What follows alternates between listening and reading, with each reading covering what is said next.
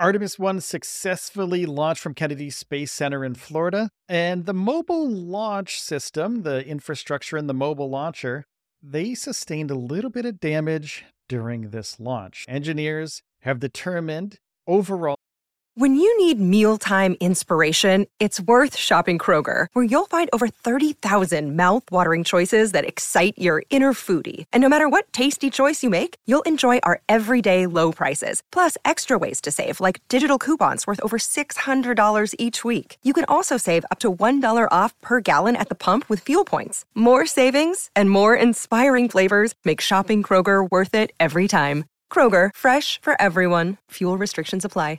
That the mobile launcher and the pad systems used for the SLS launch all performed as designed during the launch and are continuingly structurally sound. The ground systems umbilical retracts on the mobile launcher, the software used, and the ignition overpressure and sound suppression systems from the water deluge system. And that's the system that sprays tons of water to dampen the acoustic shock and to protect the deck and to protect the systems from the SLS rocket itself throughout the launch. They diverted the flames properly and they dampened the sound properly, and they're all supported the launch as expected through the countdown. And as the Space Launch System rocket had 8.8 million pounds of thrust onto the structure while it left Earth. Mike Sarafin, during the broadcast, said the exploration ground systems exceeded our expectation for its overall performance. That's the Artemis mission manager saying this during a November 21st news briefing following Orion's closest lunar flyby. Also said we did have a little bit of damage on the mobile launcher, but it will be ready to support Artemis 2, and we had accounted for that previously in our pre plan and our budget for the time before Artemis 1 and Artemis 2. The assessment, which began the day of launch November 16th and concluded Friday, November 18th, enabled the teams to inspect areas on the mobile launcher and identify specific damage and debris around the pad. Now, these engineers identified minor damage to umbilicals and the crew access arm on the mobile launcher, and damage to the pneumatic lines associated with gaseous nitrogen and gaseous helium caused the oxygen sensors on the pad to show there were low oxygen readings due to leaks which the teams have since isolated. And the most significant issue is the damage to the elevators, which required the team to use the stairs for inspections of a 355 foot tall tower structure. That's 662 steps that these teams had to climb in order to do their job. And it extended the time required for the inspection. If the elevators were to be there, they would have just rode the elevator up and done the inspections that way. So the elevators will remain out of service for several months to complete the repairs due to the damage from the SLS rocket launch.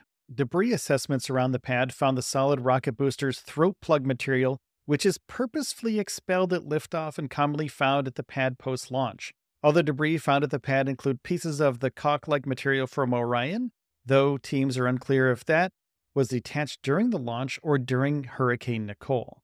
Now, remember, they left the rocket out there during the hurricane, and there were pieces of the Orion capsule, the caulk on the Orion capsule, that they felt either they could trim off or that will shred off during the launch. And this could have been during the launch that this happened. So it was either during the hurricane or it was during the launch time. And overall, the mobile launcher and the pad post launch inspections have yielded findings that are consistent with expectations and similar to those of the space shuttle launches. So everything seems to be going as planned for the Artemis 1 post launch look at Pad 39B. So, what's next for the mobile launcher? Well, teams are in the process of coordinating and scheduling repairs for the thing, and those will be completed before the mobile launcher returns to the vehicle assembly building in several weeks, and it'll be taken to a parking location at Kennedy Space Center where we'll undergo emergency egress modifications and testing to prepare for the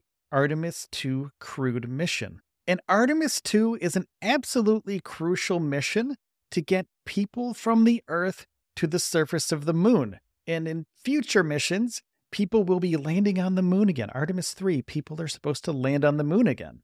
They'll be using SpaceX Starship along with the Orion capsule and those two will dock in the orbit of the moon. The Starship will land on the surface of the moon.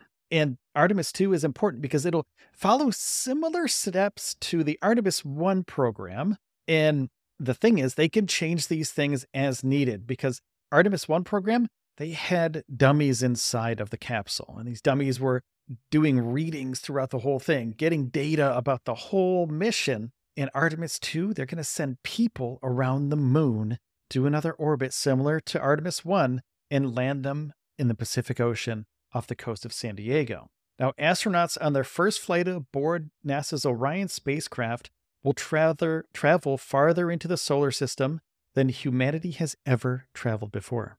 These people will be trailblazers, and their mission will be to confirm all of the spacecraft systems operate as designed with a crew aboard in the actual environment of deep space. And the Artemis 2 flight test will be NASA's first mission with crew and will pave the way to land the first woman and the next man on the moon on Artemis 2, or on Artemis 3. Sorry about that. And building on those early missions, NASA's Artemis program will return humans to the moon for long term exploration and future missions to Mars. So the Artemis 2 mission, super important. Artemis 3, I would say, is just as, if not way more important than Artemis 2. And that's because when people set their feet back on the moon, it will engage the public again. It'll get people excited about moon travel again. And also, humanity kind of wants to go back to the moon anyway. We could build bases there. That's the plan for the Artemis mission. Through these uncrewed missions, the Artemis 1 mission and the crewed mission of Artemis 2 and then the crewed mission of Artemis 3, Artemis 4, etc., we will slowly be building the pieces to put people back on the moon. And Artemis's director just recently said they want to put people back on the moon by 2030 in a living capacity. So basically, they want people staying on the moon for a little while. Eh, let's just say it's going to be an Airbnb on the moon for a little bit instead of a, a full base, but they'll be staying in the Starship capsule. Starship is huge. It's 150 feet tall. It's a massive, massive rocket, and they need an elevator to get from the top of it to the surface of the moon. That's how big it is. I spent at least 10 months at Starbase in Texas filming every single day, watching them build the rocket from the side of Highway 4. And I can tell you from my own personal experience, the rocket is absolutely enormous. You could get, it's literally right across the street from where you film. You're a couple hundred yards away from it. There's no giant walls blocking anything. You can pretty much see everything. And it's going to be absolutely critical for these Artemis 1 and Artemis 2 missions to be great and also for SpaceX to work on the Starship program at Boca Chica in Texas during the time of Artemis 2. They're continuously working on the Starship, and hopefully, Elon said they will be launching the first orbital flight test of Starship, which will be more powerful than the SLS rocket.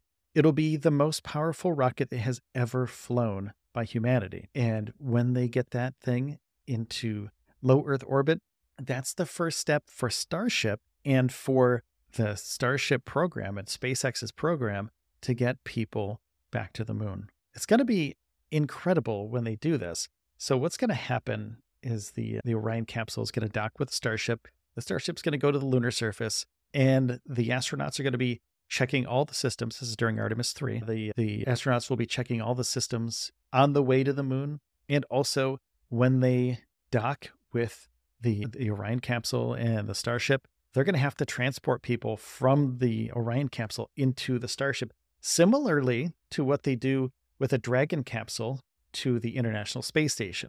The Starship is, like I said before, absolutely massive. It could be a space station on its own. If you just leave it in orbit, you could do a lot of scientific experiments, and you could also have a moon lander with the same rocket. So, crucial, crucial to the program. And if they don't do this properly, if they don't do the Artemis 3 properly, then they're going to have to, they're going to stall the program for years, possibly. So, SpaceX, they're going to be doing the orbital flight test. Then they're going to have to do a test of a moon landing with just the Starship without people in it. So they're going to have to make a moon variant of a Starship before Artemis 3, and they have to test it and make sure that it's human capable. So what they could do, and it really depends on how they work with NASA and the government and, you know, how many test flights they have, but they're scheduled for one test flight to the moon to land on the moon to test their systems. That's it. As far as we know, SpaceX can do whatever they want outside of their NASA contract, though. So if they want to do two or three different moon landings to test their systems, that's totally okay too. They just have to run it by the launch commanders and everybody else at NASA, wherever they're going to be launching from. They could possibly launch this from Texas and do a moon landing from Texas, but I doubt that's going to happen. And they're currently building a Starship launch platform at the Kennedy Space Center in Florida at NASA. So I believe they're going to be launching their first Earth to moon mission from NASA's facilities there. And it's going to be important for them to get that right the first time, possibly the second time. You know, who knows? Well, they have to have a really perfect record for this thing though, because these are these are crewed flights and people don't want the risk of something going wrong during a crewed flight.